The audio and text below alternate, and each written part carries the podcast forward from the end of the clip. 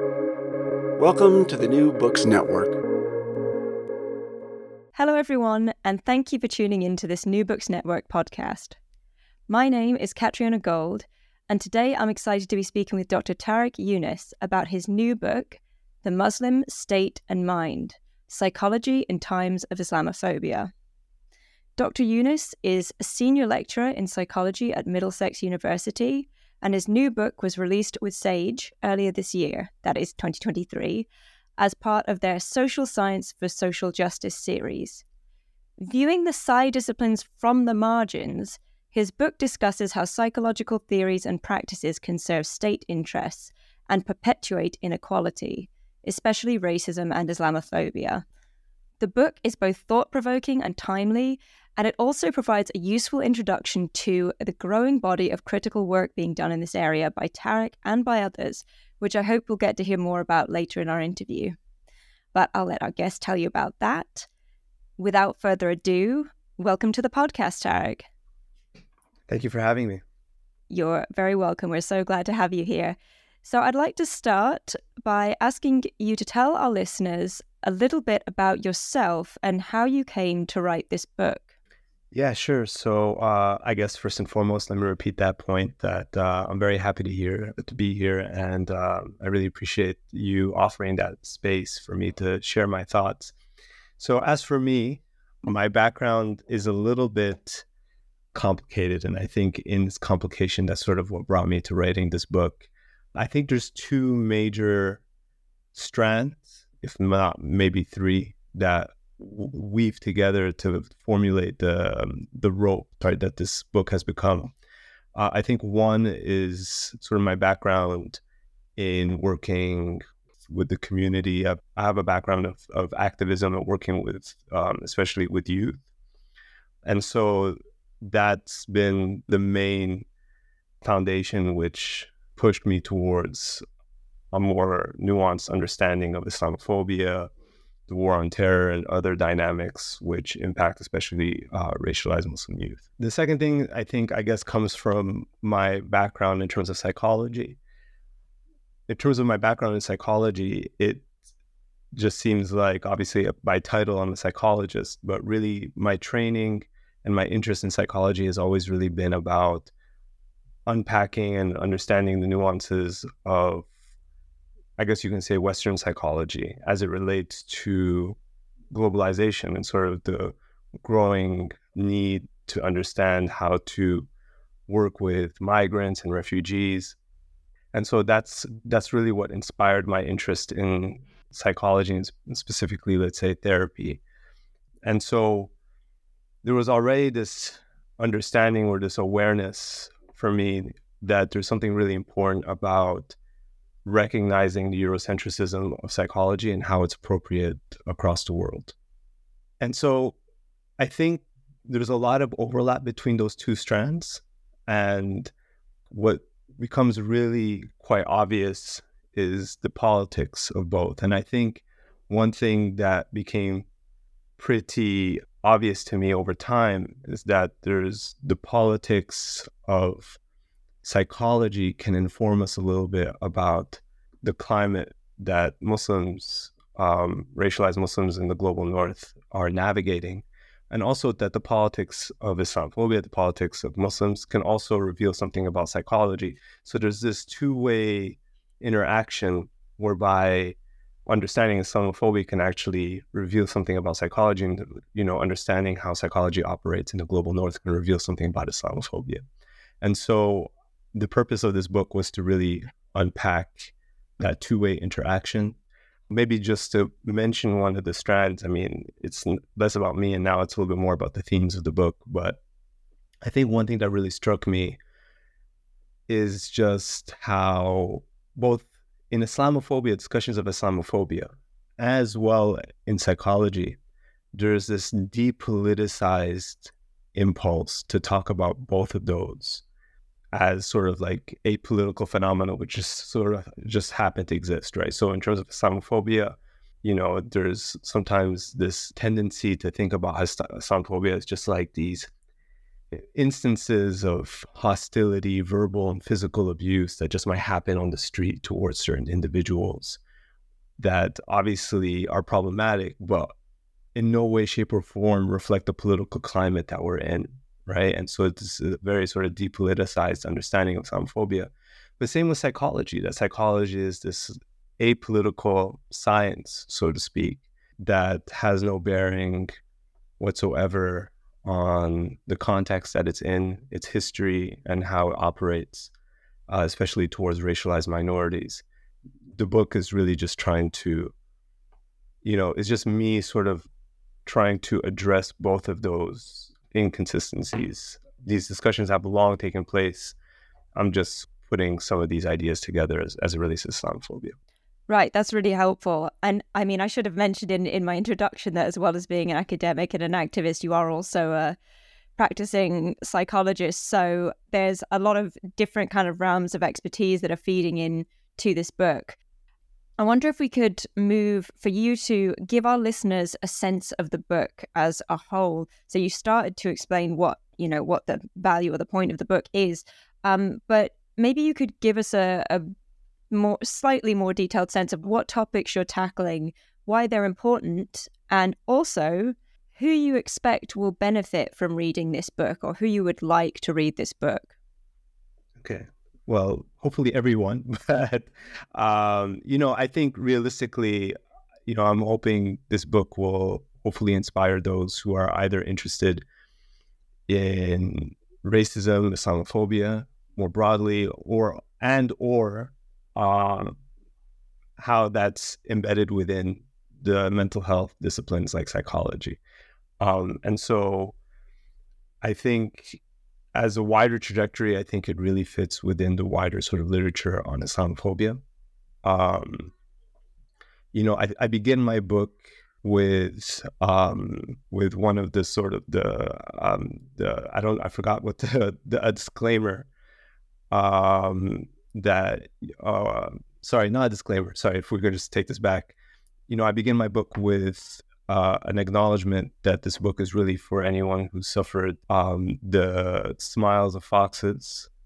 You know, even though they were told to um, fear the the bites of wolves, and I think a big part of what the initial first two chapters is about is sort of just really first of all unpacking that statement, which you know goes back to at least in my reference is going back to Malcolm X, who spoke about sort of how you know we're told to fear wolves, but it's the fox that lures you in with a smile and then inevitably uh, bites you, and it's that sort of it's, it's that liberal racism, and I think the racism that perpetuates through disciplines like psychology cannot be understood outside of an understanding of how liberal racism operates uh, towards uh, racialized minorities. Um, and maybe here I'll just make a quick point for anyone who's listening who may be lost how I make that distinction between liberal and illiberal racism. Illiberal racism is this sort of wholesale, you know, um, wholesale demonization of an entire group. Like you know, oh, I hate all Muslims, I hate all black people, things like that, right? It's a sort of racism that I think often people think about or point out when they speak about racism.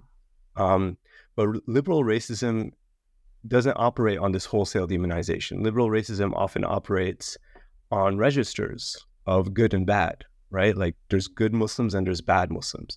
Oh yeah, there's good migrants and there's bad migrants, right? Um, and and and you know these these registers go on and on and i think one of the most significant elements of liberal racism and how it operates is is just this presumed colorblindness that you know it's not racist when we're talking about undocumented migrants you know that the brexit campaign wasn't racist because it never really specifically pointed out specific migrants but you can tell, obviously, in the rhetoric and you can obviously in the imagery. You know, Nigel Farage stood in front of a poster.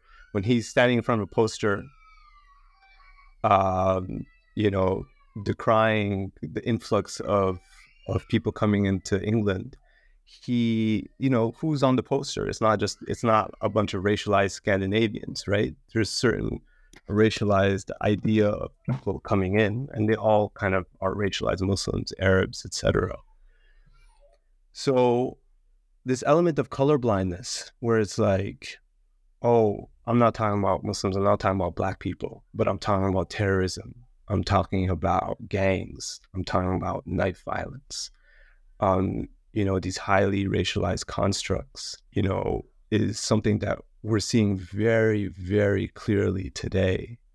Um, and the point of the first chapter, two chapters really, is to explain how psychology is actually really significant as a discipline, as a discourse in rendering, you know, racist strategies, ra- racist paradigms, in rendering them colorblind and making them sort of palpable within a liberal discourse.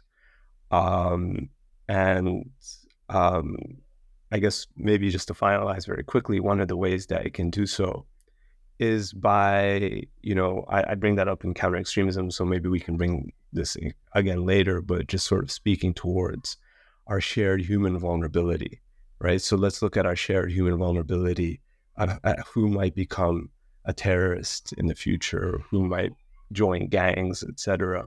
And so psychology, psychology and psychologists can play very integral roles in these sort of very racist paradigms.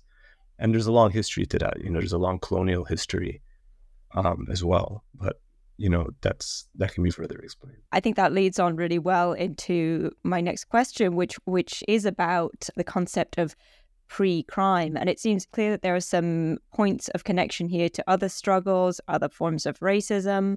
Maybe we could explore that through this concept of pre crime, which you introduce in your fifth chapter on securing the Muslim mind.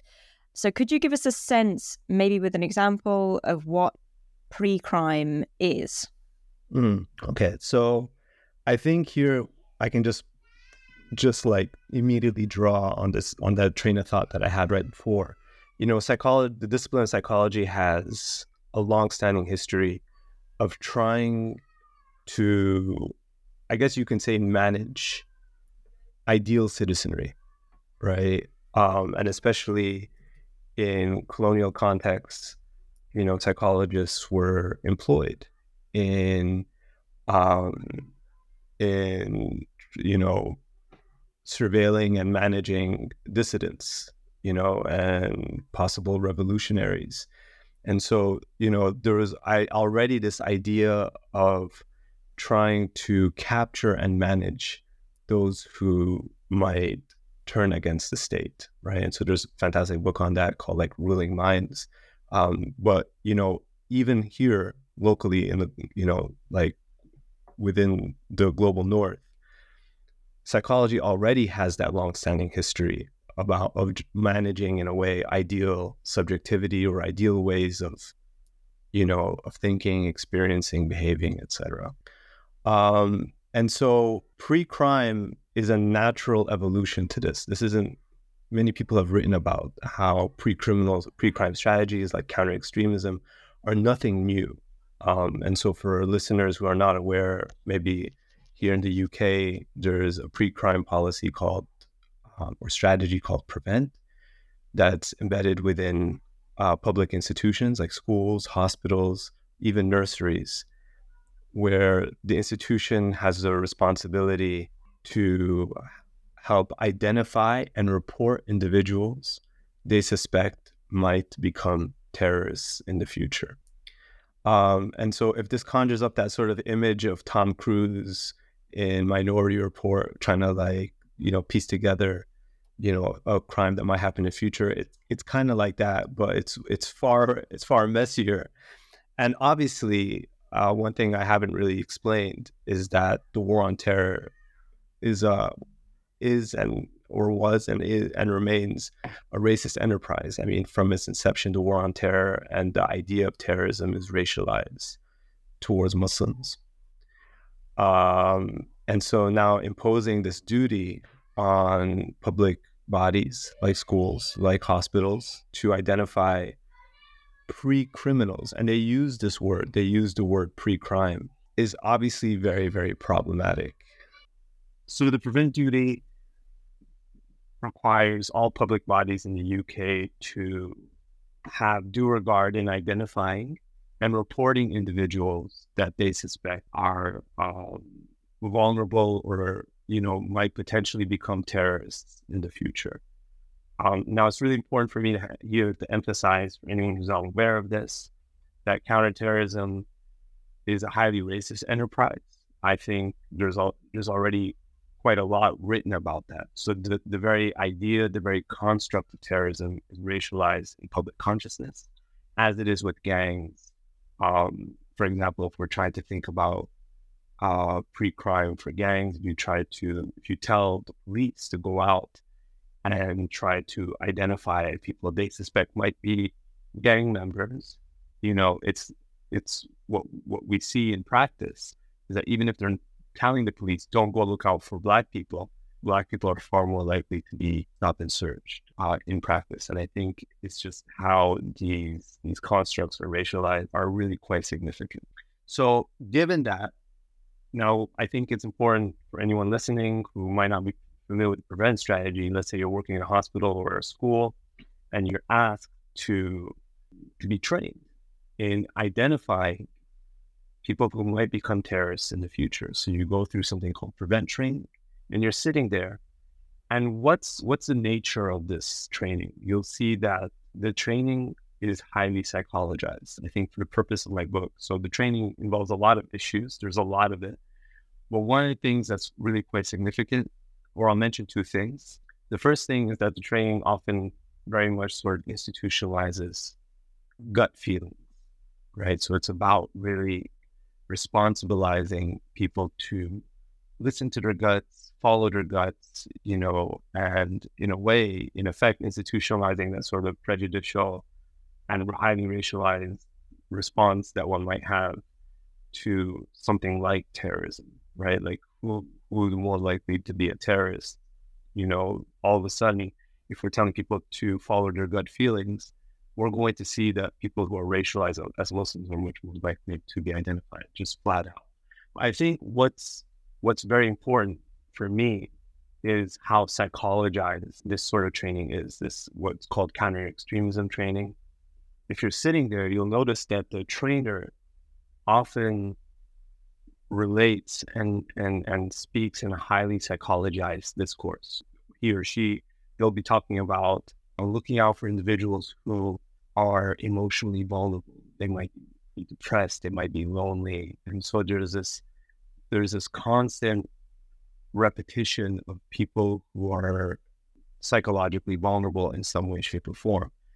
The psychology of this is doing a lot of work, right? So the fact that it's so highly psychologized is doing a lot of work for the purpose of, you know, this war on terror strategy, which is that first and foremost, when it's speaking in such a highly psychologized language, it's in effect rendering colorblind, right? That distinction between sort of liberal and illiberal racism comes into play here that I mentioned earlier, because when we're speaking about psychological vulnerability, it's it's saying as if anyone listening, myself, you, the listeners, anyone can be psychologically vulnerable enough to becoming a terrorist in the future, right? anyone among the listeners can be a terrorist in the future if they're psychologically vulnerable enough at a time where then this ideological virus can come and infiltrate their minds.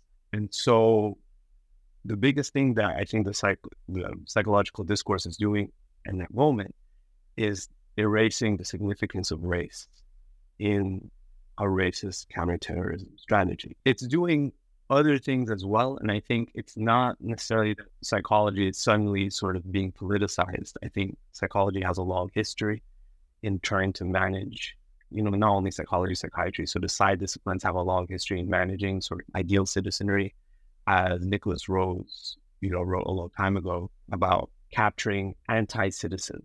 There's already a long history there. But I think in terms of pre-crime, we see here it's sort of being reproduced, institutionalized, but very significantly, I think, for the purpose of Islamophobia and, and, and discussions of racism, it really renders it colorblind. And in doing so, it gives racist strategies this air of benevolence. Yeah, I'm just trying to help someone who is psychologically vulnerable, even though the whole, you know, the whole sort of referral might have been incredibly racist because it just happens to be, as we see in terms of referral statistics, if you look at statistics for something called mental health hub, where people who were deemed to be vulnerable to terrorism or to radicalization were being referred for mental health assessments. The vast majority of them were young, racialized Asian youth. And so it's very, very clear that it gives a sort of air of benevolence in trying to help. But really, in in in practice, it's highly racist in in its um, in its outcome. The other chapter that I'd really like to zoom in on is chapter four, and it's discussion of trauma or legitimacy through suffering, as you put it. Can you tell us about how you understand trauma? What are the uses and limitations of the concept of trauma in either political or therapeutic contexts? And how helpful is it for understanding the experiences you discuss in the book? Okay, thank you. That's a really important discussion for me. I should mention that I really want to emphasize that for listeners that I'm not introducing or opening up a new sort of critique of trauma. There's been sort of long standing discussions and critiques of the use of trauma. Uh, and the, the purpose of that chapter is sort of to integrate it within a wider discussion of the politics of suffering and the politics of Muslim mental health. But in terms of trauma, I think, you know, there's sort of a wider trend to recognize Islamophobia in relation to trauma, right? So if we're thinking about it in terms of attacks on Muslims, whatever it might be, but if the listeners, if people reading the book have followed the trajectories so far, I think one of the main critiques I have trauma that other people have highlighted is that there's this depoliticizing impulse towards discussions of trauma or this emphasis on trauma rather, right? So I personally, I do work with trauma when I'm when I'm working with clients, but discussions of trauma tend to, I guess, reproduce the very particular forms of understanding suffering and anguish and violence as well. And I think I would say maybe there's two major critiques to trauma. First, it's thinking about how, in terms of this depoliticizing impulse, I talk about Palestine, for example, and how it renders all conflict you know the the work of trauma by by mentioning or by explaining that everyone is equally traumatized in a conflict right? Both sides are equally traumatized because the nature of conflict is inherently going to traumatize everyone there's already that sort of depoliticizing impulse and i think that also speaks to like thinking about you know the politics of violence here in the global north to say that oh, you know, Muslims are traumatized by a Muslim woman would be traumatized by an attack on her, just the same way that a white woman would be, you know, traumatized by by an attack, right? So it just is a way of again individualizing it and rendering it a point of this is this is where the site of violence is. This is how we understand it, and this is how we make it legible. I talk about here how trauma then becomes our only way of, you know, rendering that sort of violence understandable. If we're thinking about the the Christchurch attack or the Quebec City attack, you know, we say, oh, it's actually these attacks, as we know, provoked a very comprehensive post traumatic response, mental health response for the families and everyone involved. And so it is a point of legibility that that's where the site of violence is. That's where Islamophobia is because that's what we recognize trauma to be. But on the other hand, what we see what trauma discourse is sort of dismissing is, let's say, state violence.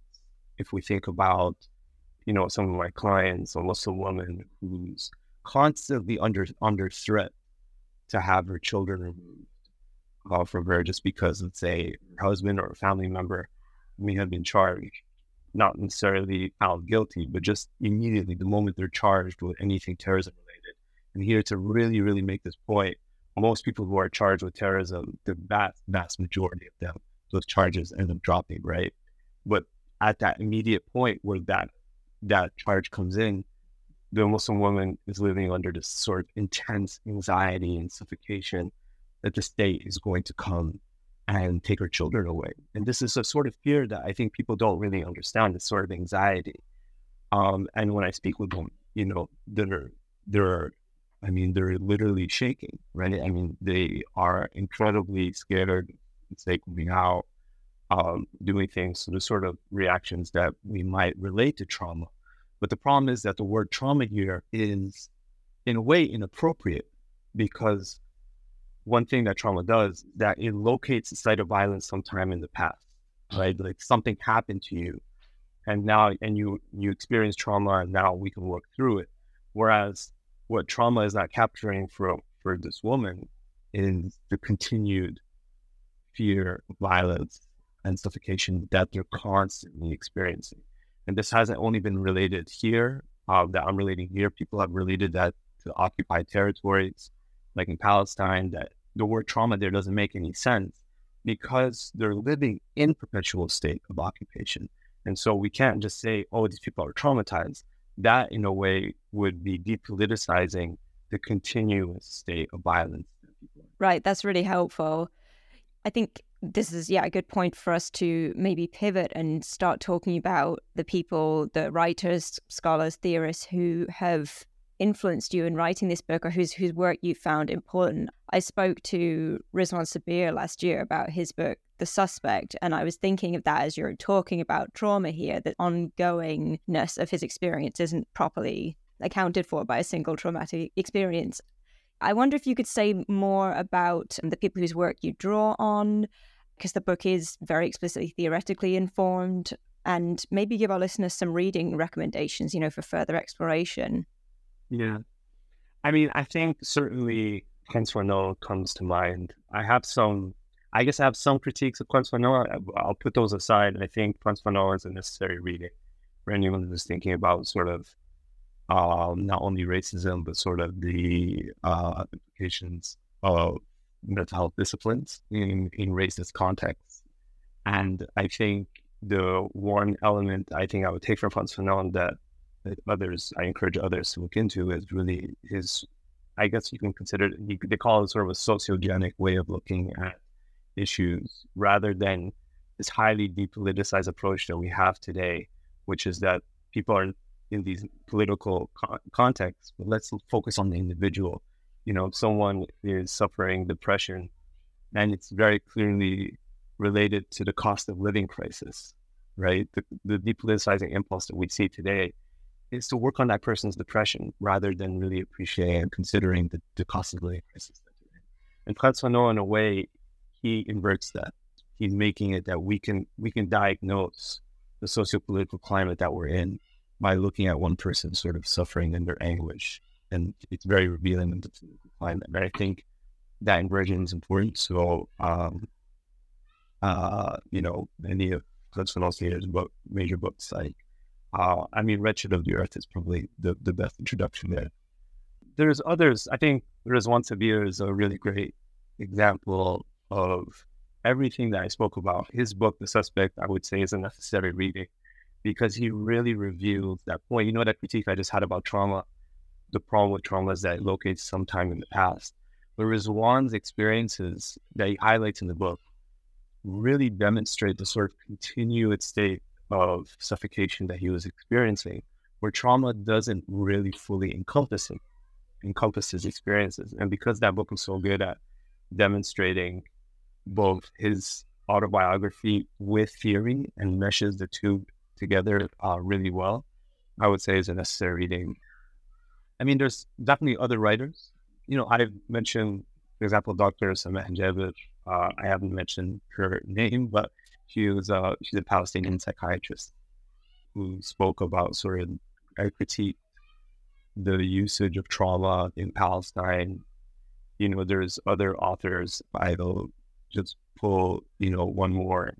I'll say in terms of thinking Islamophobia.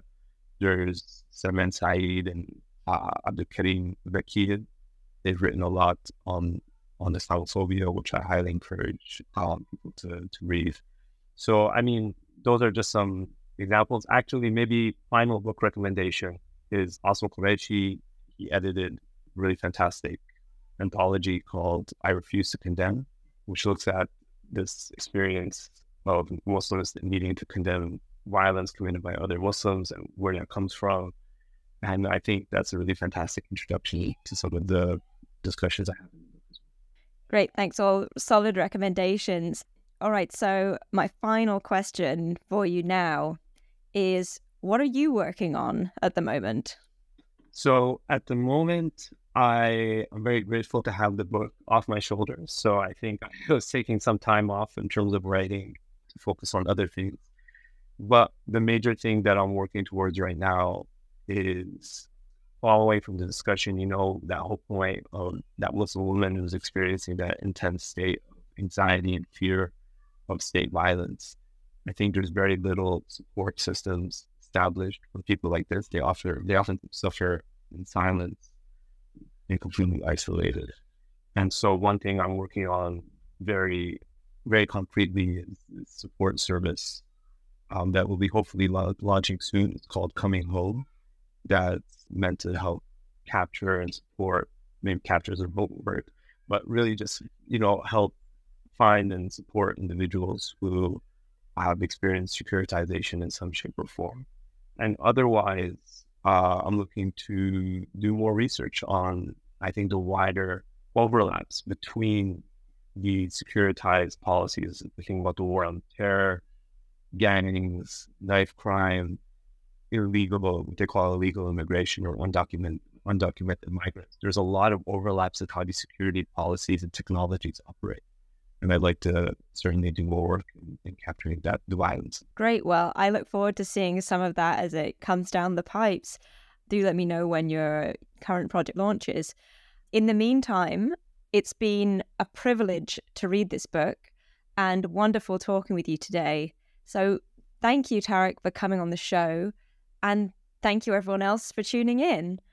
Once again, my name is Catriona Gold, and I've been speaking with Dr. Tarek Younis about his new book, The Muslim State and Mind Psychology in Times of Islamophobia, published by Sage in 2023.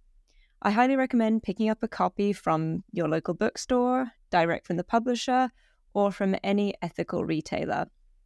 Thanks all for listening, and thanks again, Tarek, for joining me today. Thank you for having me.